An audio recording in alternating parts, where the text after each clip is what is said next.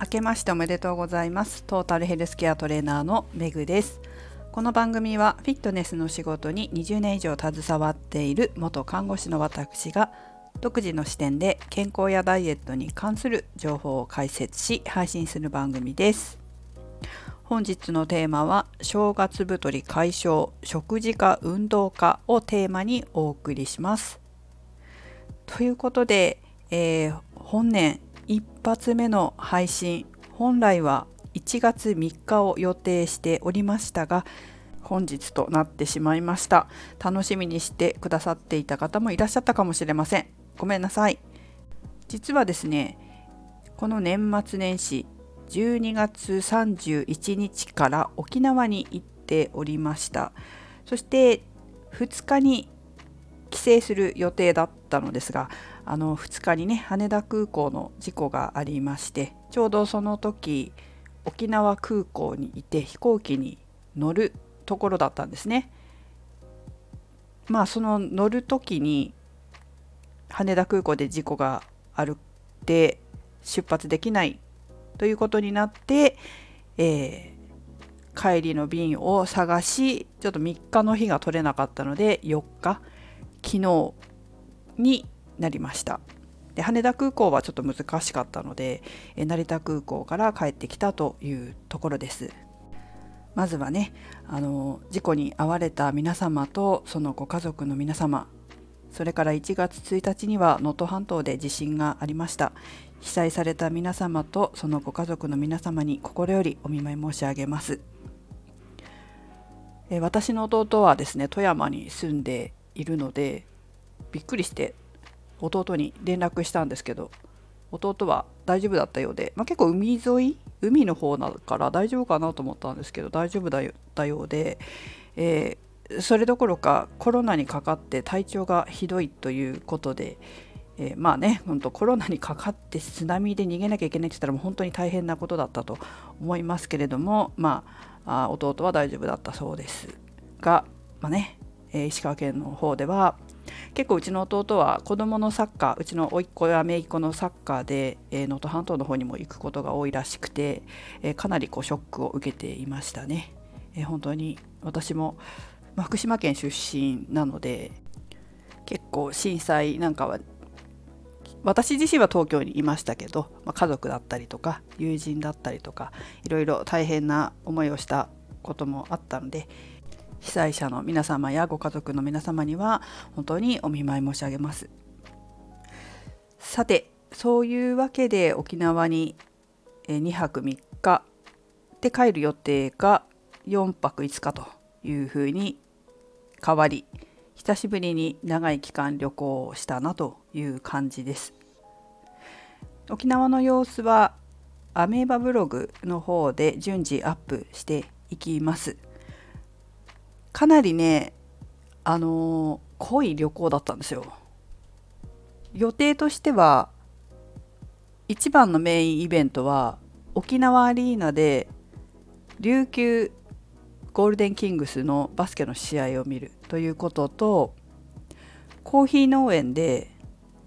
コーヒー収穫の体験をするっていうこの2つがメインだったんですね。ただ1日規制が伸びたのでもう1件もしやってたら行きたいなと思っていたところがあってちょうどやってたので、えー、もう一つ行きたいところに行ってきました。ダイエットとか健康に関することはこちらの配信でも話していきますけど、まあ、それ以外の話はちょっとテーマにそぐわないのでブログかもしくはメンバーシップスタンド FM というアプリのメンバーシップの配信の方でお話ししていきたいなと思っています。かなり濃かったんですよ今回。なので本当にちょっと書いたぐらいでは書ききれないほど 情報量があるのでえブログにアップする分とそれからプライベートなこととか、まあ、あまり公に話せないことなどはスタンド FM のメンバーシップの方でお話ししていきたいと思います。ご興味あればぜひメンバーシップも聞いてみてください。スタンド FM のアプリの方とね。はいということで本題いきましょう正月太り解消食事か運動かですね皆さんいかがでしたか？年末年始太られてしまいましたでしょうか？私はですね帰ってこれなくて本当に体組成計に乗れてないんですよね。昨日もちょっと帰ってきたんですけども疲れて寝てしまって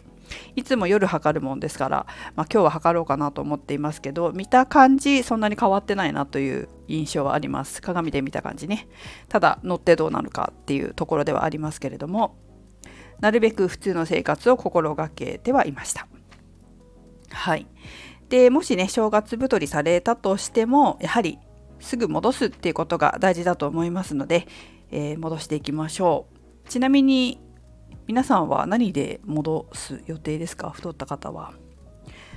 まあ一般的なダイエット指導者の回答だったら食事を減らしてとかね言うかなと思うんですけど私あんまりそういうやり方好きじゃないんですよね。だって食事減らしてもじゃその減らした食事元に戻したら体重も戻るじゃないですか。なのでそういうやり方あんまり好きじゃないんですね。時間とエネルギーがもったいないかなっていうふうに思ってしまいます。だから私は食事に関しては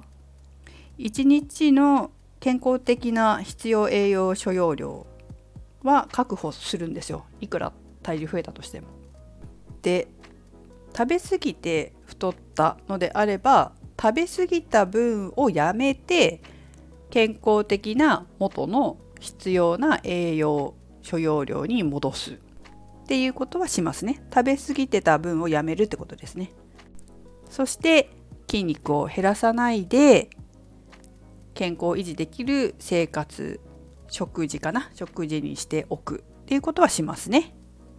必要以上に食事を減らすことは私は筋肉を減らしてしまったり、まあ、また元に食事を戻した時に結局体重が増えるようだったら、まあ、やらないです。なんかそこにかけた時間とかエネルギーもったいないじゃないですか。本当にうちの夫にもよく言われるんですけどすごい合理的だよねって言われるんですけど私合理的なんですよ、まあ、そんなに暇じゃないっていうかね。あの何回も何回もやっぱりダイエットを繰り返す時間はやっぱり今ないのでえー、合理的にやりたいと。そこが人生ではないので。なので、えー、食事は基礎代謝を下げないように。そして健康を維持できるように。そこだけですね。必要以上に減らしたりはしないです。なので私が増えた体重増えた時にやるのはやっぱり仕事とか運動とか家事などの体を動かすことでエネルギーを消費するっていうことをしますね。その方が筋肉量が増えてくれたりとか体力アップしたりとかもするのでメリットあるかなっていうふうに私は思ってます。あとはですね食べることじゃないな食べないことだね食べないことに固執しすぎるのもあんまり良くないと思いますよっていうのも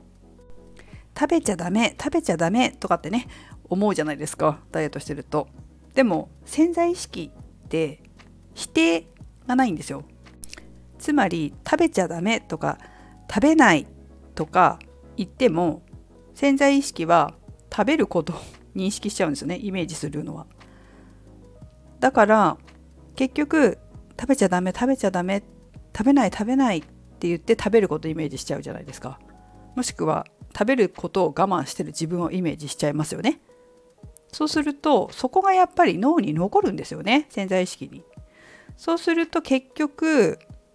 食べることの意識が増えちゃうからかえって食べてしまう。だから食べないことに固執しない方がいいと思うんですよ。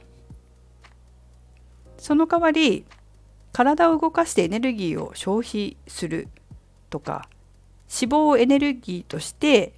使うとかエネルギーとして脂肪が燃えてるとかねそっちの方向に意識を意識のフォーカスを変えていく方がずっといいと私は思うんです。なぜならよし体を動かしてエネルギー消費するぞっていうとなんとなくこう脂肪が使われて痩せていくようなイメージになるじゃないですかそっちのイメージの方が増やしていきたいイメージじゃないですか？脂肪が消費してなくなってる方が。だから食べちゃダメとか 食べないとかっていうふうに言ってると否定語のないとかダメとかその前に食べてる姿を自分でイメージしちゃうからそうじゃなくて体を動かしてエネルギーを消費する。っていう方向にシフトしていった方がイメージしてるものが変わってくると思うのでエネルギーを消費して汗をかいて脂肪を燃やして体を引き締めてっていうねイメージにしていった方が全体意識的には痩せていく方向につながりやすくなるのでそっちの方が私はいいんじゃないかなっていうふうに思ってます。必要以上に食べてるものはもちろんカットした方がいいですよ。だけどそこに固執しすぎるとかえって潜在意識に食べてる自分のイメージが残っちゃって